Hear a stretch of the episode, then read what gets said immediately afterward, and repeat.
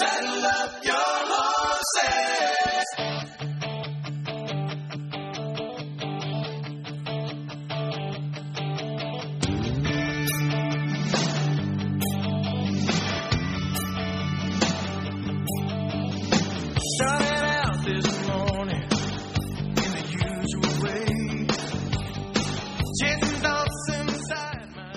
Well, welcome everyone to the Robin Walter Show. God bless you today.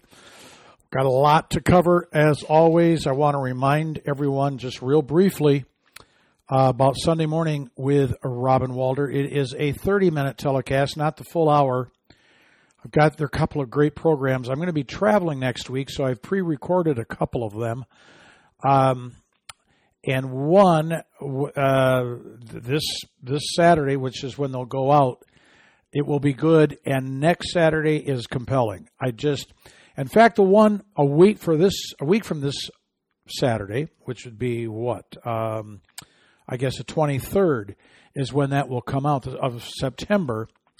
I did the program, and I was tr- not troubled, but I had an, a lack of peace in my heart about the program being the right program, and I thought, I don't want to do this over again. I don't want to do it over again.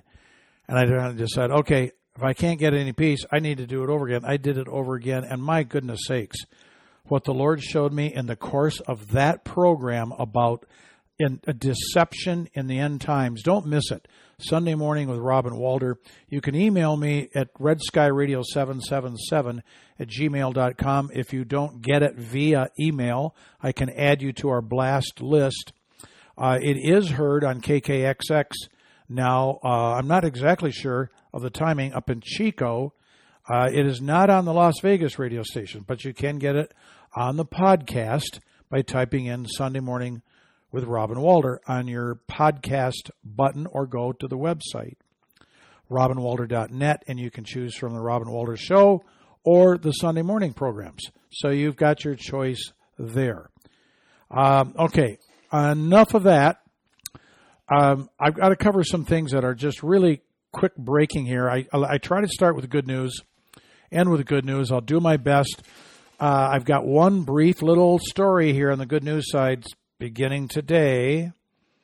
Uh, in fact, it just came out today that Mitt Romney is not going to run for re-election. Now, this is great news. Mitt Romney is a classic rhino, Republican in name only. And uh, and I understand he has hated Trump, even when he was begging Trump to get a job as Secretary of State. He still hated him. Didn't like to be seen with him. But now that he has indicated that he's not going to run for re-election, he's going to step down, he's got into something that's just pathetic and, frankly, immature. And he's going around and just beating the tar out of some of his fellow supporter, fellow Republicans because of their support for Donald Trump. This is so immature and so pathetic. Okay, so you don't like Trump. We get that. We get that, uh, Mitt, baby. However, what is up with with hating people who like Trump? What? Where? Where do you? How do you call that any level of maturity? Look, I, I've said on this program before, I don't like Taylor Swift. I just don't. I couldn't pick out her. I don't know any of her music. I couldn't pick a, a song of, out or her voice out if I were in an elevator, and it was uh, some form of elevator music. I don't know. I have to get into why I don't like her, but I'll tell you what. I don't bash people that like Taylor Swift, right? I'm not a Bruce Springsteen fan. I mean, I like a couple of his songs. I hate his politics. Barbara Streisand, I hate her politics. But I don't hate people who like Barbara Streisand or like Bruce Springsteen. I can't stand The View. The program about turns my stomach. But I don't bash people who like watching The View. I don't. But Mitt Romney, he seems to want to bash everybody who likes somebody he loathes. Hence, my statement that he's not only pathetic, but immature. Yes, he is a rhino. Maybe he needs a rhinoplasty. Well, that's actually a nose job, isn't it? Well, I don't know. I'm going to say this. It has nothing to do with anything else. Mad Magazine, I was ten years old. I was buying Mad Magazines. My mother didn't like them. Alfred E. Newman, inside the annual issue, there was an annual issue of Mad Magazine, which always included a cardboard record. That's right. It was a cheap little vinyl set on uh, a piece of square cardboard that you could play on your record player. And the only one I ever got, the only one I remembered, I played the guts out of it, was She Got a Nose Job. That was the song. Uh, it wasn't She Got a Rhinoplasty. Okay, moving along to something um, far, far more important. I want to make something very clear here at the onset of the program regarding Donald Trump. You have heard me uh, uh, exalting Vivek Ramaswamy. I take nothing back what I said about him. I love the guy. I love what he says. He's so precise, he gets himself in trouble. That's right. When you're that smart, you you are precise, but people don't deal well with precision. They, it conf, it confuses them. And uh, and, and as I've said, I, he's my first choice if Trump is not the candidate. And if Trump is a candidate, I honestly think he'd be better than Kristi Noem or Carrie Lake. But who knows? You know, things time changes things here. But there's something that I want to bring out that I do not see anybody saying. No one. I don't know why nobody has brought this point up. No one wants to talk about it. I understand that Donald Trump is easy to dislike. He's got some mannerisms. He's clearly narcissistic. I wish he'd knock it off and quit talking about himself and the, how the election was stolen and start looking forward instead of backwards. And that's one of the distinctions between him and, him and Ramaswamy, actually. But while it's easy to dislike him, I, I get that. But somebody who doesn't vote for him solely because they do not like his behavior. Consider what that voter is doing. They have put their personal preference or even animosity above the U S. Constitution, above the U S political history, above the U S national destiny, which I hope is good. You, you're, you're okay with letting the Constitution be trashed through these political prosecutions, these banana republic imitations, which if it works, it's no longer an imitation. We're a banana republic. You put your dislike of the man over the importance and integrity of the U S. Constitution. If the Democrats win because... Uh, You know, they've got this lust for power. That's obvious. Their hatred of Donald Trump. Their hatred of all things good and American, for that matter. If they do that, then this is what happens. We as a country lose the republic. And Ben Franklin was correct when somebody asked him coming out of the Constitutional Convention, uh, what kind of government do we have? And his response was, well, we have a republic if you can keep it. This just may be the year Franklin unwittingly prophesied about. It was prophetic. Can you keep it? If you can keep it. Because if he does not run because of a political assassination, and it's and that's because some people just don't like the way he acts. Grow up. You shouldn't even be voting. I'm serious, because if we lose this republic, we're done. If the people who hate Trump need to support him. Seriously, they need to support him for this country to survive in a form even remotely similar to what our founding fathers imagined and what you and I have enjoyed and have been blessed by most of our lives. I mean, to identify with Republican ideals, but have uh, an any Republican but Trump attitude is, honestly, it's the epitome of foolishness, the epitome of ignorance, and you've become a material factor in the destruction of this country. We can recover, we really can, through repentance, I might add, from Joe Biden. And anybody who voted for him need to repent. We can recover from Joe Biden's attempts to destroy the country, but we can't and we will not recover from the political assassination of Donald Trump. Keep in mind, they're suing Donald Trump's lawyers. They're after anybody who dares to offer any defense of the man.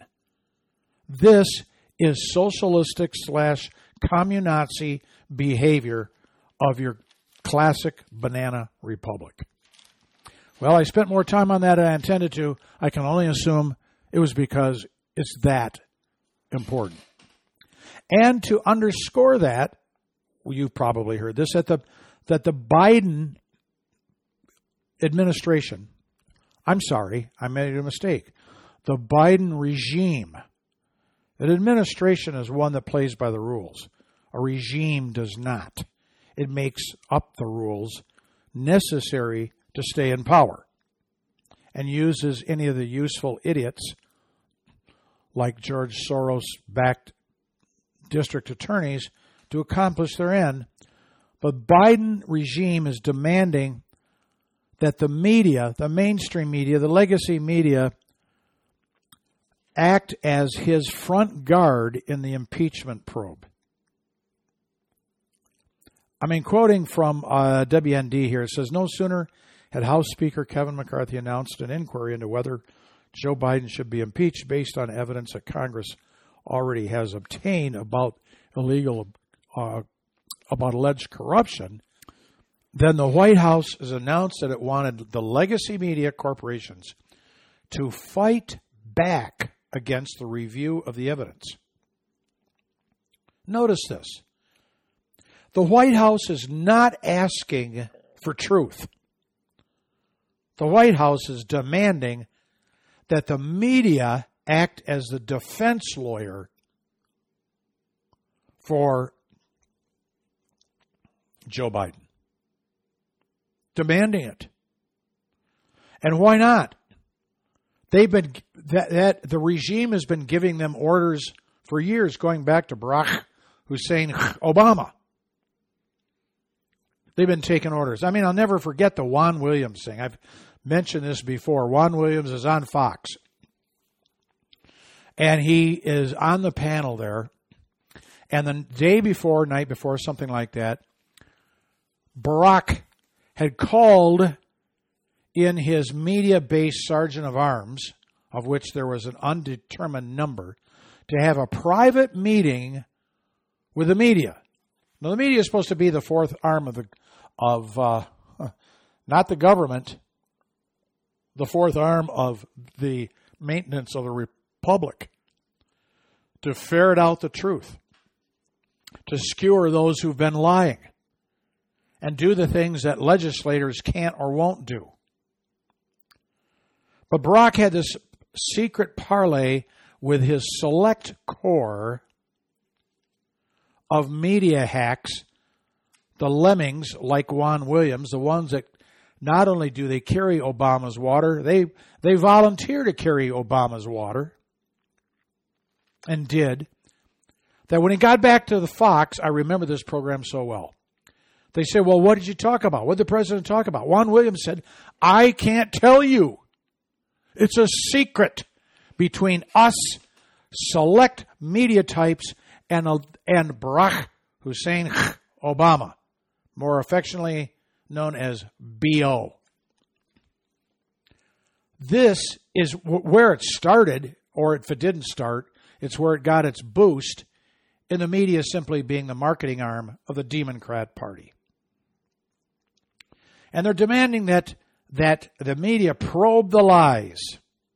This is interesting because the media never probed the lies that the Democrats came up with the, with the Trump impeachments. They didn't even have an inquiry. All all Kevin McCarthy's doing is having an inquiry as to whether they should have an impeachment. That's an inquiry. No, the Democrats, they just rushed to judgment. They said, oh, we got the Russian or the the Russian collusion with Trump and blah, blah, blah, and these other things. They all they did was they said this is what happened with no proof other than the lies from the F B I, the fabricating board of indoctrination, the F B I, also known as Follow Biden's Instructions, the F B I. They didn't have anything. They just went in there and they had a quick vote. Impeachment, done. forty-eight hours. And that was based, their case was based on lies they didn't even want to talk about, because if they talked about them and Trump defended himself, they would have been proven to be lies. But they want they they want the media to defend against the truth. You know, it's just, it's it's sickening. I mean, if you consider, okay, Biden, quote here, Biden lied to the American people about knowledge of his family's foreign business dealings, the twenty million dollars in payments directed to Biden family members, that the family has generated one hundred fifty suspicious activity reports from banks, uh, the five thousand three hundred alias emails from Joey Cornpop, I'm your left-wing puppet Biden, the F B I document showing a ten million dollars bribe to the Bidens, and the entire Burisma scandal, where Joe, as vice president, ordered the Ukrainian government to fire a prosecutor looking into the corruption at a company that was paying Hunter Biden millions of dollars. And that's just the start. Just the start of it. So that is, that's sort of the one story I'm going to use this week as to why Donald Trump's election is critical to the survival of the United States. Not because he's a savior. He's not. He's not, not even close. We have one Savior, Jesus Christ. But what I'm saying is, is, is that the process, if the process of lies and political persecution and prosecution is successful, then it's over for this country. It absolutely was, or is, or will be. Okay, I want to move on to uh, a, a look back briefly on nine eleven. I didn't do something on last week's program, which was before nine eleven. It's one of these times where, you know, the, the event, it's like Christmas or so, some event where it's day specific, and it falls halfway between my two, my weekly programs. Do I do it uh, early, and it might be too early? Do I do it afterwards, and maybe it's too late? No, I'm glad I waited because of something that came out that is going to blow you away. You're not going to believe this. Well, you better, because it's pretty well documented. But I want to start with a, a, a piece from Star Parker. What a great woman she is. What a great story. And she had an article that says, Falwell, Jerry Falwell, and Robertson, Pat Robertson, were they right about the nine eleven attack? And she says, quote, Evangelist Jerry Falwell Senior and Pat Robertson discussed what happened on Robertson's television show and cast the event, meaning the nine eleven attack, as divine retribution for what they defined as evil occurring inside our country. I remember that well, even though they kind of walked it back and then embarrassed me, even though I was proud of them. They weren't talking about the evil that came into the country through the Islamic attack. They were talking about the evil that's occurring inside of our country, and that it was divine judgment. I and I have said this multiple times on the air. Invariably, when a nation does not get it, they sin and they sin and they sin. Fist to God. Give God the middle finger, practically. Pursuing this. In other words, everything we're doing right now. And we're doing it worse now than we've ever done.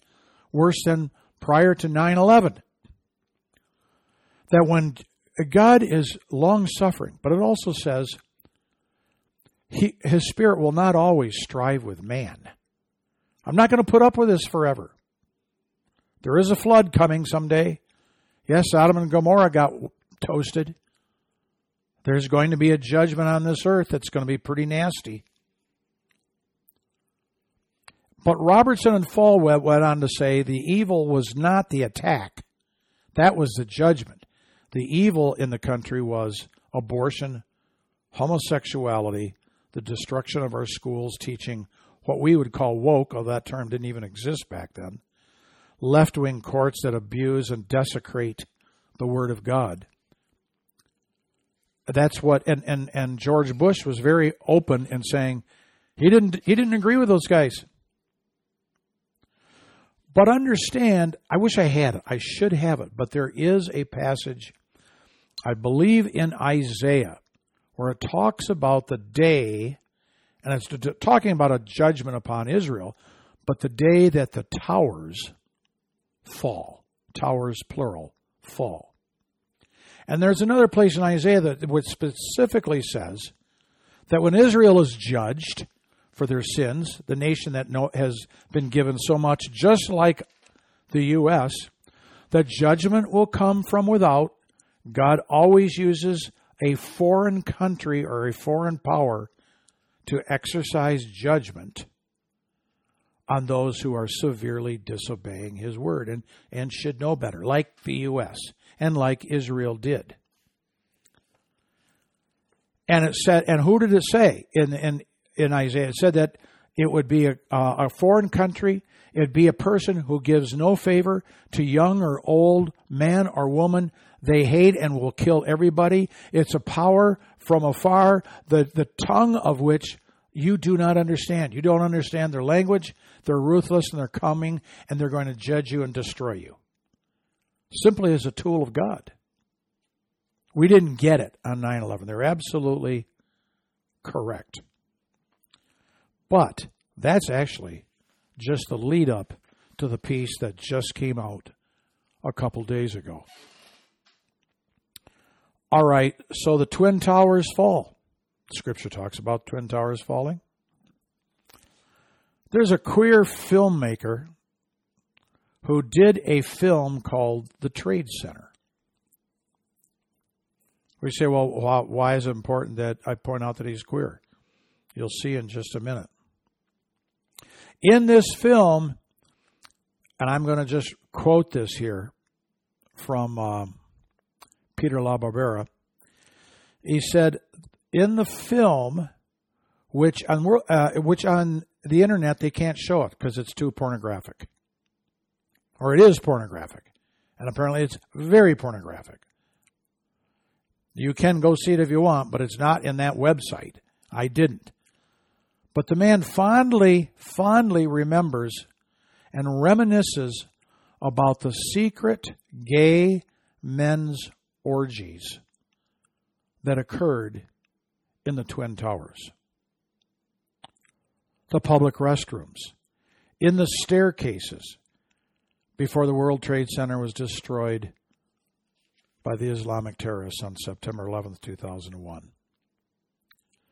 He gives an oral history, uh, he gives basically a sex tour of the pre nine eleven World Trade Center complex. He said it talked about how the, the, the queers would cruise different parts of the World Trade Center. The word Trade Center itself meant the location for sodomy, where the men would meet to engage in deviant sex acts with other men. The film identifies five different subjects describing and they and and their memories of the, quote, meaningful public sex encounters in each orgy location inside the World Trade Center. This I, and, and this film was taxpayer funded, interestingly. But isn't that amazing? That I don't know how you commemorate nine eleven. I know how a lot of people come at a time of solemnity and to honor those who were were killed in the buildings, as well as those who died trying to save the people who were ultimately killed and others who were injured. But this is how the homosexuals commemorate nine eleven. It was the good old days of sodomizing in various orgy locations that they had set aside and identified throughout the Twin Towers. It was the sodomy location for Manhattan, and a very popular one at that. The good old days. That's what they call it. So you think it's just a coinky-dink that when the execution of judgment, in other words, what Star Parker was saying, she was saying, well, you know, we don't really know on any specific act whether it's judgment of God or not. And she is correct. We don't know. I mean, uh, Jesus said about the Tower of Siloam. He said, you know, the Tower of Siloam that fell and killed, eighteen men were killed. Do you suppose that they were any worse sinners than anyone else? And Jesus was saying some things, like it says in Ecclesiastes, there's some bad things that happen to everybody. And the, between the just and the unjust, a lot of, incur, they occur, incur some of the same experiences. So, but Jesus at the same time makes it clear, or the Holy Spirit makes it clear, that Sodom and Gomorrah was specifically a judgment for sin. I think Katrina in New Orleans specifically was a judgment for sin because it hit the day before one hundred twenty-five thousand homosexuals were to launch their annual Festival of Decadence in New Orleans. I can't say positively it was, but I think it was. So Star Parker doesn't reference this other story. This other story came out after hers. She's just pondering the question. Could they have been right? It was divine retribution. And then this story comes out and leads me to conclude that not only was it judgment on the United States, it was specifically a judgment directed at a vicinity which celebrated and was tolerating one of the very sins for which the judgment would be levied. See, only God would know that and, and be able and do that, and that's what has come out. Wow. Well, we're headed down the same path. The, the, the United States now has a travel advisory issued for people. It's an L G B T Q, R S U V W X Y Z travel advisory inside the U S about um, going to states that stand for righteousness and God's word in at least some form or another, that have awaken and are pushing back against not only the the uh, woke agenda and the tranny agenda, but increasingly the queer agenda, because more people understand that the queer agenda and the tranny agenda are inseparable. Donald Trump separates them, but he's wrong on that. They are inseparable. Well, what is unsafe to go to? It's unsafe to go to states where they're having pride fests and drag queen shows in front of five and six-year-olds. But they're so worried that homosexuals will be triggered or somehow fear for their life. These states that have passed decent laws aren't threatening anybody's life. The travel advisory should be about the states that encourage the child abuse, that encourage the sodomy. That's what the travel advisory should be about. And another reason we're on the verge of judgment. We'll be right back. The Robin Walter Show is a listener-supported program. Your contribution goes to help as many people as possible to hear that the Word of God has answers to help you survive and even thrive in the dark days ahead in this country. We pledge to bring you the critical information you need to make informed decisions in this age where big tech and big media have conspired to rid our country of everything Christian. Please send your support to Red Sky Radio, P O. Box ninety-nine, Wickenburg, Arizona, eight five three five eight. That's Red Sky Radio, P O. Box ninety-nine, Wickenburg, Arizona, eight five three five eight. Thank you.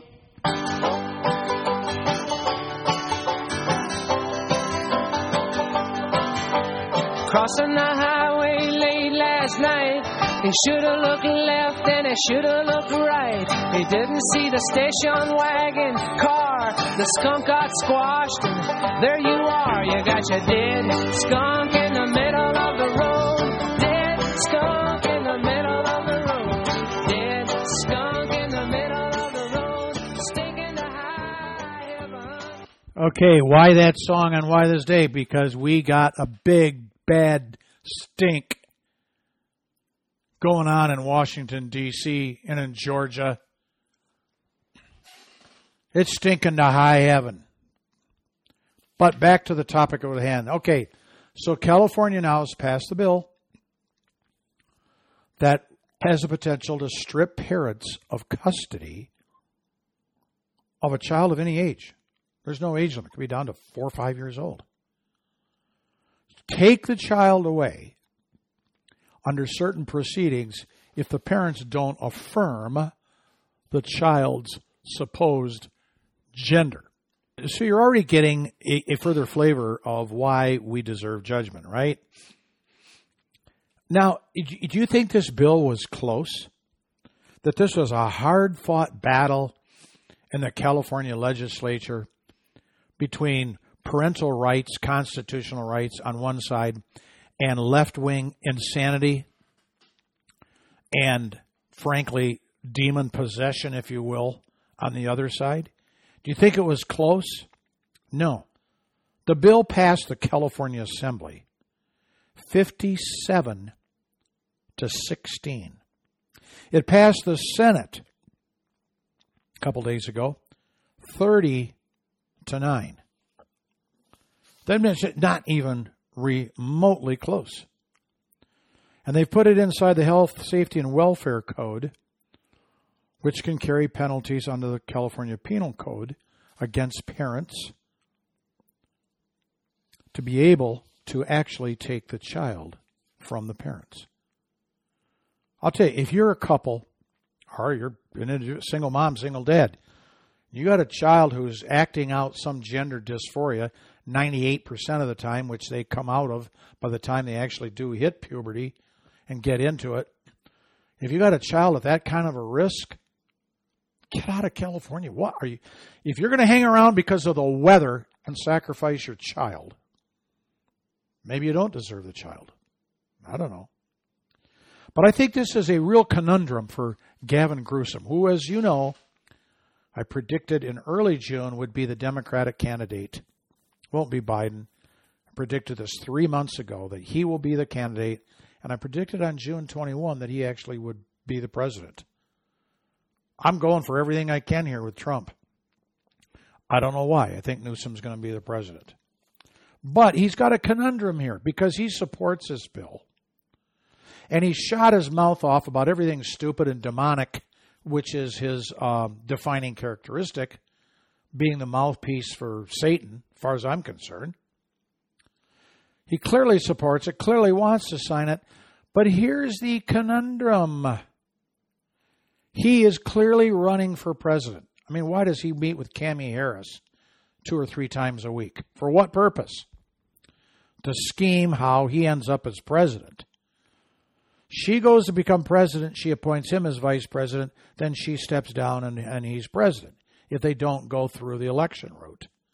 Or at least he, that's how he gets to run f- for president, even though he may not w- win the, the votes necessary in the Democratic caucuses and primaries around the country to do so.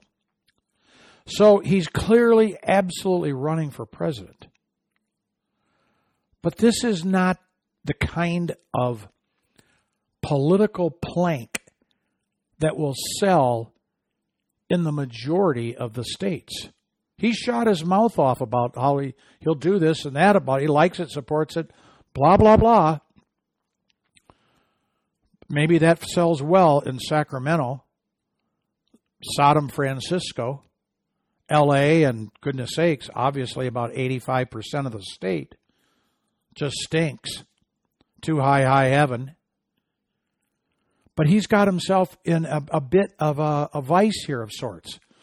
If he doesn't sign it, he'll be seen as a turncoat. If he does sign it, there is a multitude of candidates on the Republican side in states that will just beat the crap out of him over this issue, for which he's well deserving to have the crap beaten out of him. So what's my prediction? My prediction here, and it's merely a prediction, that I don't, I think it's a good chance he won't sign it. But here's what he will do. I'm not hearing anybody say it, which might mean that I alone have sensed this, or I alone am an idiot. We'll find out. I don't know. My sense is that he won't sign. He might. He's so full of himself. He might do it, but I don't think he will. And he will nuance a reason to not sign it. So, well, I would sign it. I would do it. Uh, but for this one part here, which I just, uh, there's just part of this I don't like. I love the bill. I love the concept. I love the idea. But there's a part of this I just don't really like. Send the sucker back to committees, which will wrap this, take forever because they're coming to the end of their legislative session. The bills have got to be in and signed by the end of October. He will buy time to get past October thirtieth, or he won't, he won't sign it, but let it become law without his signature. But he'll nuance a reason to not sign it, so he could then say that I never signed that bill, the one that would hopefully kill all electoral hope. And if it doesn't, goodness sakes. All right, if the polls are actually, think of this, if the polls are actually correct, or even close to being correct, that it's Biden forty-six percent, Trump forty-six percent. It's a virtual tie, a statistical tie. What does that, if that's true, what does that tell you about this country, and more importantly, about our future? If forty-six percent of the people support Joey No Brains, I'm a morally incompetent left-wing puppet Biden. Goodness, that should be, that's the scariest thing of all. And yes, the left doesn't want Joey. They just can't say it. Yet, so I'm going to alert you to some schemes on the left. Do not be deceived. Two of the first four Sunday Morning with Robin Walter are about deception and not being deceived in the end times. Let me give you a piece of deception in play at this very moment. Who out there is actually beginning to make a case for impeachment? Merrick Garland, Attorney General. Merrick Garland, the left-wing hatchet man, the one who has politicized the D O J, the Department of Justice, and has turned it in to the Department of Injustice. Well, you say, well, well why, why would Garland do that? Number one, the D O J has an image issue right now. If he comes out and sort of modestly supports the idea of a consideration of impeachment for Joe Biden, he sort of makes, it's desperate, it's lame, it's late. They sort of makes the D O J look a tiny bit nonpartisan. But what else does it do? It helps now pave the way, and they can say, look, we're fair, we're fair, we're we're balanced, you know, what have you. No, what's going to happen is that they will then say, um, we're just doing our job, and we see that there's a case for this. And in so doing, and trying to pull a two for one, reestablish credibility, but two, which is really number one, is pave the way for a transition to Newsom, Governor Greaseball Gruesome, or some other Democrat. But this is a transition. So when Joey sees that even Merrick Garland is suggesting impeachment, the guy uh, who he's been giving orders to, as Joey gets them from maybe Obama or Alex Soros, who gets them from George Soros, who gets them from Klaus Schwab, or what have you. When that, with that going on, does he finally see the handwriting on the wall? Maybe. He's just a, he is uh, simply a placeholder. Joey Biden is just a placeholder, holding a place on the Democratic ticket until he's told to get off or some event happens where people abandon him and say, look, he's a great president, but he he has struggling with health things. It's time for him to go. Well, he's struggled with health for a long time, mental health, spiritual health. He's been a liar for forty-five years and done nothing but had his head in the government trough, sucking the lifeblood out of taxpayers. Yeah, he's had mental issues forever. Oh, and just when you thought maybe you could trust your doctor, oh my goodness. The American College of Obstetrics, the O B G Y N crowd, has come out in support of and demands abortion up to birth and without any limitations. Look, the A M A, American Medical, comes out and supports tranny surgeries. American Psychiatric Association supports transvestitism, transgenderism, L G B T Q, this and that. Look, there is hardly a single national medically related organization that hasn't absolutely turned its profession upside down. I'm not going to get a booster. I don't have the regular shot. Why would I commit suicide? At the recommendation of a of the, quote, professionals. I mean, doctors get ticked off at me and my wife because we don't we don't even get the flu vaccine. And guess what? I don't get the flu. I'm believing God for a healthy body and a healthy life and a healthy wife. But there just is virtually no medical organization now that has not collapsed and fallen down to worship at the pagan altar of sodomy, abortion, and transsexualism and all of the garbage that is associated with our fascination with all things sexual. Certainly the schools are. They're going down the tank. And yet they just want to bring in this sex program and that sex program. Well, they aren't public. You know what? I don't think I can say that. I was going to say something I really want to say. I really, really want to say it, but I guess I'm going to hold off. Okay, and this one uh, is probably going to take up the rest of the hour, but it's important. Why does what go on, what goes on in Europe affect us? Why does it threaten Americans in any way, shape, or form?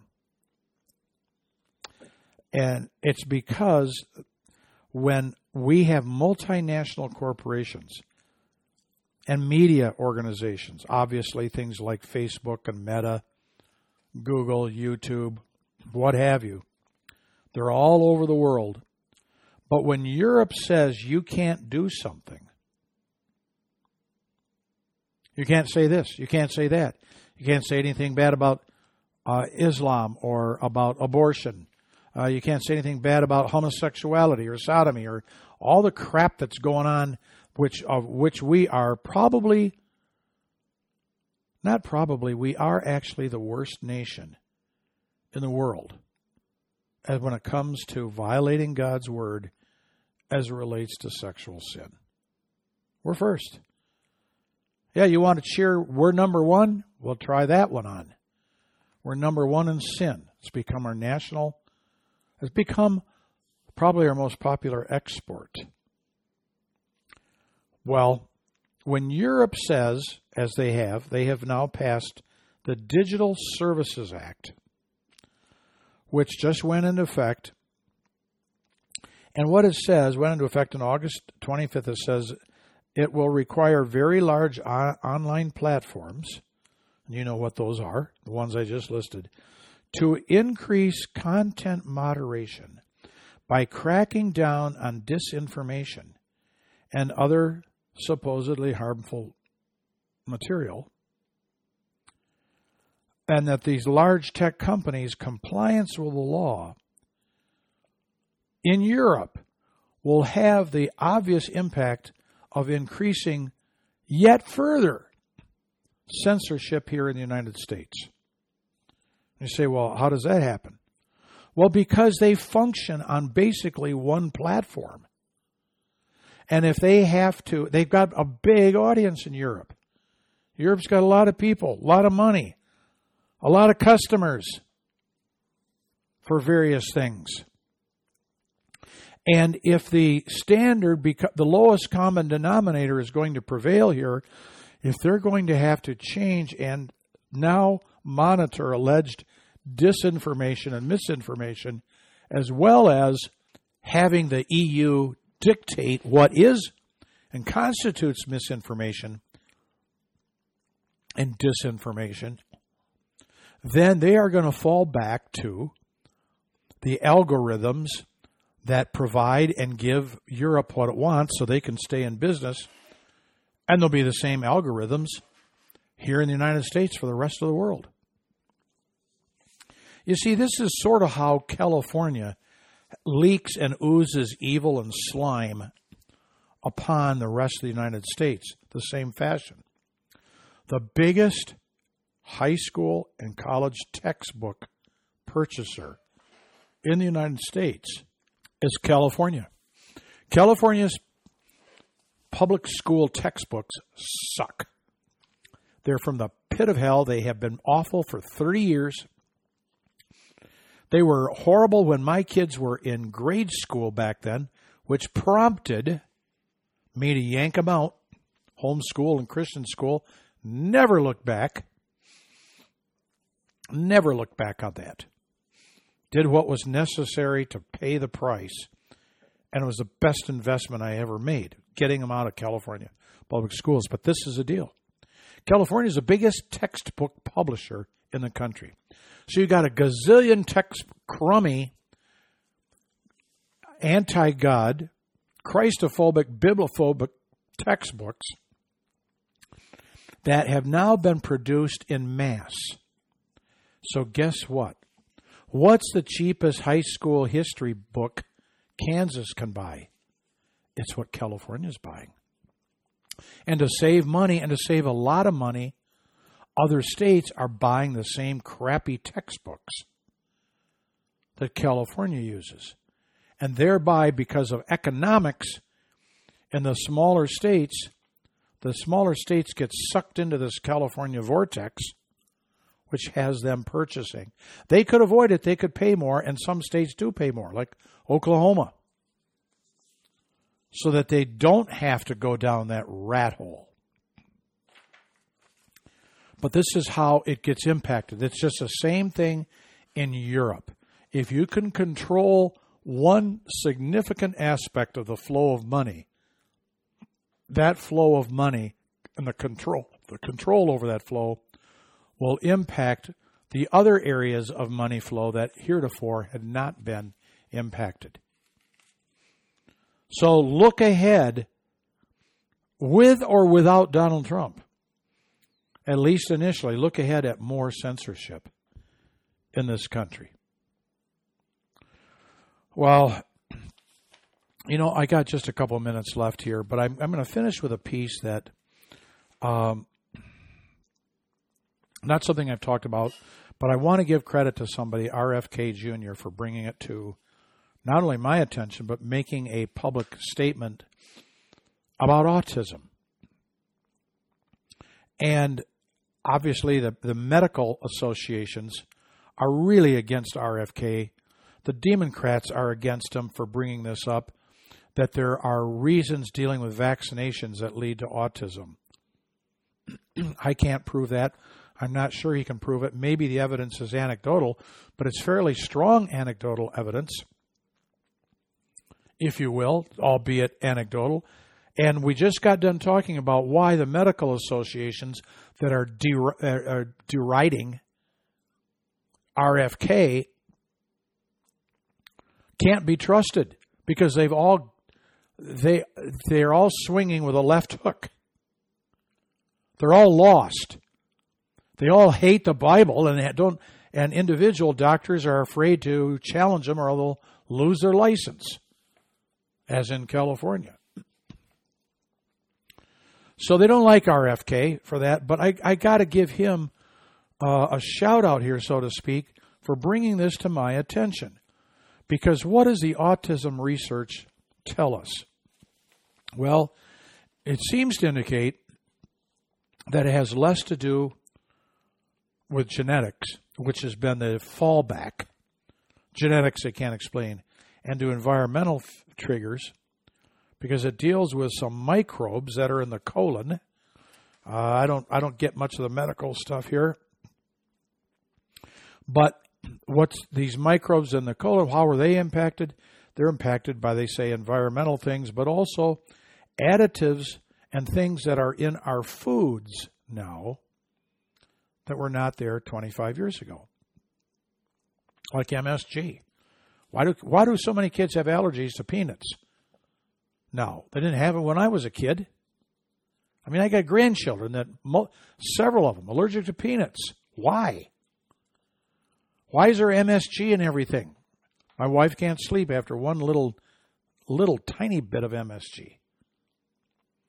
But this is what I want to come to. They, this article does not mention vaccines, but the vaccines have multiplied, the required vaccines have multiplied for young children. I mean, it's incredible. What do they get now, fifteen, sixteen, seventeen of them? And the new COVID one they want to give to to children who are six months old and older? I think you give your six-month-old child a COVID shot, you should have the child taken away. I think there's a case for child abuse, child endangerment. That's a crime you... You charge people with if you if you hand over a loaded handgun to a four-year-old. Child endangerment. Same thing as far as I'm concerned. So I think R F K is onto something as it relates to all the vaccines which were not given twenty-five years ago, because consider this statistic. This is incontrovertible. This the, the Center for Disease Control, the C D C, who we normally can't trust, issued these numbers, which are a, an indictment that in the year two thousand, one in one hundred fifty children had autism. So park that number, one in one hundred fifty in two thousand, twenty-three years ago. Go back three years to two thousand twenty. The numbers went from one in one hundred fifty to one. I'm uh, I'm sorry, I skipped a couple years here. In two thousand eighteen, it went from one in one hundred fifty in two thousand to one in every forty-four children in two thousand eighteen. And now, only two years later, in two thousand twenty, for which the statistics have now just been released, in two years, it has gone from one in forty-four to one in thirty-six. You know, I, I've talked before about all the ways it seems like the world is trying to kill our children. I didn't even think of this one. I mean, I don't know if they're trying to kill them or whether, is this the is this just the Modernas and the Pfizers, which should be tried for assassinations, for homicides, pushing drugs and vaccines, which, first of all, do they really have the impact that they're supposed to have? And how do they know what the interaction is between fifteen different vaccines? We already know, and I'm just going to have to close with this, absolute fact just released two days ago that the COVID vaccine, the mRNA vaccine, now has been proven to reduce reduce the immune response to other infections. In other words, the vaccine against COVID has generated a larger, wider scale immune deficiency. So why would you believe the government for anything other than when it has to admit something that it can't avoid? There's only one thing you can trust: the Word of God. The Word of God is the only thing that you can trust. Please don't miss Sunday Morning with Robin Walter. We're getting deeper into the biblical side of these topics you don't want to miss. But I'm here to encourage you to sit tall in the saddle, America. You ride for the brand, the brand of Jesus Christ. God bless you. We'll see you next week.